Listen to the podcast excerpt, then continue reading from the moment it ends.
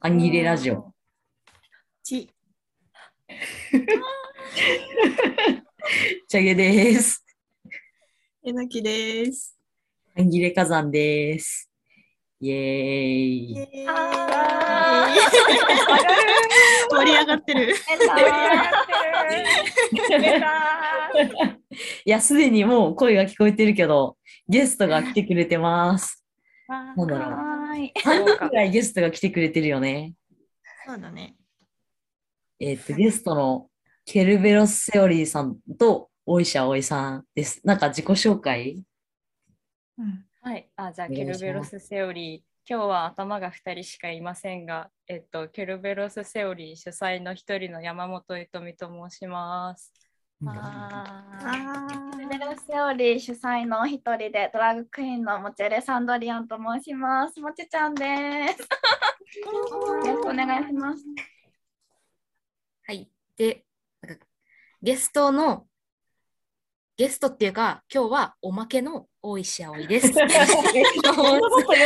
ますいやいや、今日は。そんな 重要ゲストだと思います。まよろしくお願いしよろしくおます。願いしますお願いします。お願いします。なんか事前に喋ることを決めてたから、そのテーマからうん言ってみるか、そうだね。うんうん。最初はケルベロスセオリーってなんじゃらほいみたいな話をできたらいいかなって思います。大事ですね。あ、ケルベロスセオリーは、まず展示の名前であり、なんか、ちょっとしたこうグループ活動、コレクティブ名でもありっていう感じなんですけど、えっと、展示は、えーあまず参加メンバーは、えっと、私、山本いとみと、モチェレ・サンドリオンと、あともう一人、ヨーヨーさんっていう人がいます。で、うんえーっとこの3人はあの愛知県立芸術大学の学生と卒業生っていう3人なんですけどなんか愛知の中でこうはっきりとあのフェミニズムをテーマに持った作品作ってやってる人って全然いなくて、でなんかこう学校の中であこの3人いるならじゃあこのタイミングで展示したいってなって結構こうノリ的に始まったのがというかなんか今やるしかない行くぞーみたいな感じで 始まったのがこの展示ですね。うんでそうそうでグループ展やるってなってなんかこう普通にまあそれぞれの作品をちゃんとこうフェミニズムの話の土台の上に載せて展示するっていうのも一個大事ででプラスプラスかな。そこに加えてなんかここは絶対大事にしたいって思ってたのが結構なんかそうフェミニズムとかの話をしてると割とその自身の話をすることがこうおのずと増えていくと思うんですけどそこででもなんかこう展示して誰かが来るってなった時になんかもともとその展示空間に作家がいる時ってすごい自分の話をさせられがちというかなんかどこまで喋ってどこまで喋らないみたいな線引きがしづらかったりとかなんかこう必要以上に自己開示を求められたりなんかその鑑賞者とアーティストの間になんかこうすごくなんかこうた立ち位置の差がすごくあるというか、なんか鑑賞者様に見ていただくみたいな気持ち。で なんかこうなんとなくなることが多くてそこのなんだろうそこの部分についてまあなん。んか、うんうん、なんかそのいろんな人が来るし、安全だなと思えないまま自分のことを話させられたりする。で、美術の業界としてもめちゃめちゃハラスメントが多かった多いっていうか、まあ、見えてきてた時期でもあり、ちょうど私たちがえ 所属してたところにもそういう問題が起こったのもあって、まあ、セーファースペースでこう安全に、うんその作家が展示する展覧会っていう場所においてもセーファースペースとして会場を作れるんじゃないかなっていう話で始まりましたね。そうそうそうそうなんかそのセーファースペースっていう考えを知ったのが結構最近なんですけどなんかでも2箇所ぐらいそのセーファースペースっていうのを掲げてやろうって言ってるとこに参加してでもそれぞれの場所でなんかそれぞれちょっとあやっぱ難しいんだなって思うことがあってうん。でなんかそのことが結構ずっと気にかかってたんですけど、まあ、自分たちが展示をやるってなったタイミングでなんかそのセーファースペースについて、まあ、美術をこう美術の分野でで、まあ、自分がたちが主体的になってなんかいろいろ考えれることありそうだよねって言ってえっ、とそう、えーセーファースペースっていうものがまず結構テーマの大事な部分になってます。で、うんケルベロスセオリーっていう名前はなんかあのまず展示のなんか方向性考えてた時にこうパラパラって読んでた本があってあのビルジニー・デパントの「キングコング・セオリー」っていう本知ってます？うんうんあーなんかなんだろう、まあ、言葉のパン パンチがめっちゃ強い本でうんうん。えっ、と、あ、読み上げればよかったけど、ちょっと手元にないな。最初、なんデバン、デバンと、あ、そう、まあ、パラパラって読んでて、なんか、こう、全員をなんかこう、指さしながら、なんか、あんたみたいな人間知ってるよって言いながら、こう、なんだろう、えーっと、なんか鼓舞、鼓舞して背中を押してくれるみたいな、なんか言葉を、まあ、エッセイなんですけど、書く人なんですけど、それ読んでて、えーなんかこういうのやりたいじゃないけど、こういうのめっちゃいいよねっていう話をしてたので、まずその、キングコングセオリーっていう本が頭にあって、で、プラスそのセーファースペースの話するってなった時に、なんかそのセーファースペースがみんなの同意でできる場所ではあるけど、なんか大事なのは、あ、そう、ここの、これ今チラシを見せてるんですけど、うん。ケルベロスセオリーのチラシ、なんかこの裏に、裏というか、後ろにモテさんがあのデパントの言葉を元に書いたこの展示のマニフェストが書いてあって、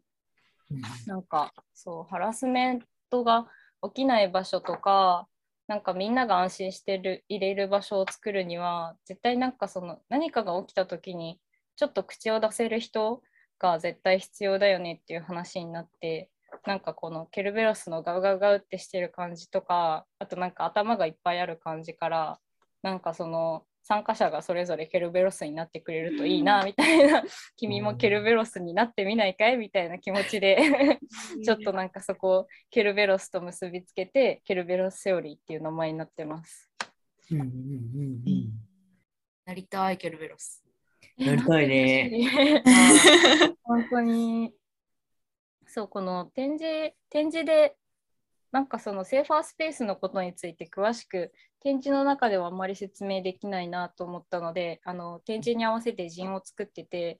まあ、セーファースペースの話はそっちで私がまとめたりとか、あとはなんか、もちさんが自分のドラッグの活動うん。に寄せて、ねえっと、いろいろ喋ってくれたりとかなんかしてます。イベントの振り返りで、まあ、あそこでセーファースペースが作れたかなっていう話と、そうだそうだ、そのイベントっていうのが、えっと、ケルベロスセオリーの話自体は2021年の4月とか5月くらいから始まってて、で、えっと、展示をする前に一回ドラッグクイーンとメイク座談会っていうイベントをしてるんですね。なんかドラッグの話もだし、ドラッグの話と美術の話みたいなのをなんかちょっとつなげれたら面白いかなみたいなのでそうそういう話ができてでなんかドラッグクイーンもなんだろうそうやって喋れる場というか日中にそうやって喋れる場ってあんまりないよね。そうですねなんかあんまりないですね。私たちの20代前半後半わかんないけど20代ぐらいでドラァグクイーンと喋ったこと ドラァグクイーンの姿の人とドラ姿の人となんか喋ったことある人って、まあ、普通に少ないだろうし、うんなんかこうコミュニケーション取りやすくする第一歩みたいなうん感じになればいいなと思って8月ぐらいだったっけ？そうですね。8、9月ぐらいに1回やって。展示の前段階として1個イベントを打ちました。それで、えーっと展、実際の展示自体が2021年の、えっと、12月8日から22日の間で2週間、あのスパジオリタっていうイベントスペースが、イベントスペース？イベントスペースが名古屋にあって、で、その2週間の会期の間に、えっと、日曜日に第1回はアーティストトーク、第2回は、えっと、ドラッグショーっていう形でイベントをやりました。それが一応展示の全全貌ではないけど全貌かな。そうですね。まあ、日本柱でセーファースペースをその空間として作る。あ、可愛いかもしれない。作る作るっていう。あ、ごめんなさいね。すぐ拾っちゃった。っていうのと、まあ、そのイベントをやるっていう、まあ、あんまり美術の展示でやらないんですけど、そういうことを。アーティストとかよくやるけど、うん、でまあ、そのイベントの中でもどうセーファーな話し合いの場を作っていくかっていうのを主軸にした展覧会でした。うんうんうんうん。私はなんかその陣を書いた時になんか実はそのセーファースペースの紹介だけっていう感じになっちゃいそうな感じだったんですけどなんか実際に会期がこう近づいてくるとあいやなんかこのアイデアを知ってるならなんかどう実践していけるかをなんかこの会場自体でやる必要があるんだなと思ってえっとまあ、展示の中でもちょっといろいろ工夫を凝らしてセーファースペースを作ろうとしてみたんですけど工夫その1は、あの会場マップってこうあの美術展に行くと大体置いてある会場マップありますよね。あれをなんか2つ折りで今回配布したんですけどなんかそれの表面にえっとセーファースペースを作るためのこう留意事項みたいなものを書いたのが1個目の工夫ですね。あとなんかヨーヨーさんのあれ？ヨーヨーさんの作品のことについて入れてたっけ？入れてましたね。あそうだ性的な表現を含む。あそうだそうだ。なんか、えっと、作品のテーマ的に、えっと、なんかこう性暴力とかを想起させる表現がある時って絶対ワンクッションはあった方がいいと思うのででなかなかそれがちょっと今までできていなかったみたいな話をなんか本人から聞いてたのもあってあじゃあちょっと入れとこうかなっていうことでそういう ワンクッションの注意書きを入れたりもしてました。だからあそうなんかプレイリストの話をじゃあすると、なんか会場、まあ、音楽音楽流せる会場っていうのもあったのとなんかその音楽にも結構こういろいろテーマ性こうプレイリストでテーマ性持たせることできるっていうのにこう興味があったので、えっとそのえー、と展示の元になったヴィルジニー・デパントっていう人が、えー、とパンクスパンクス自分がパンクスであるっていうことにすごい誇りを持ってる人だったのでじゃあなんかあの友人でそのバリバリのパンクスフェミニストがいるのでなんかその友人にプレイリスト作ってってお願いしたり、まあ、自分でも、えっとそのえっと、フェミニズムクイアのテーマがある曲って思って聴いてる曲選んだりあと、えっと、これの裏面は、えっと、中中華語圏でそういうフェミニズムクイアのアンセムを持ってる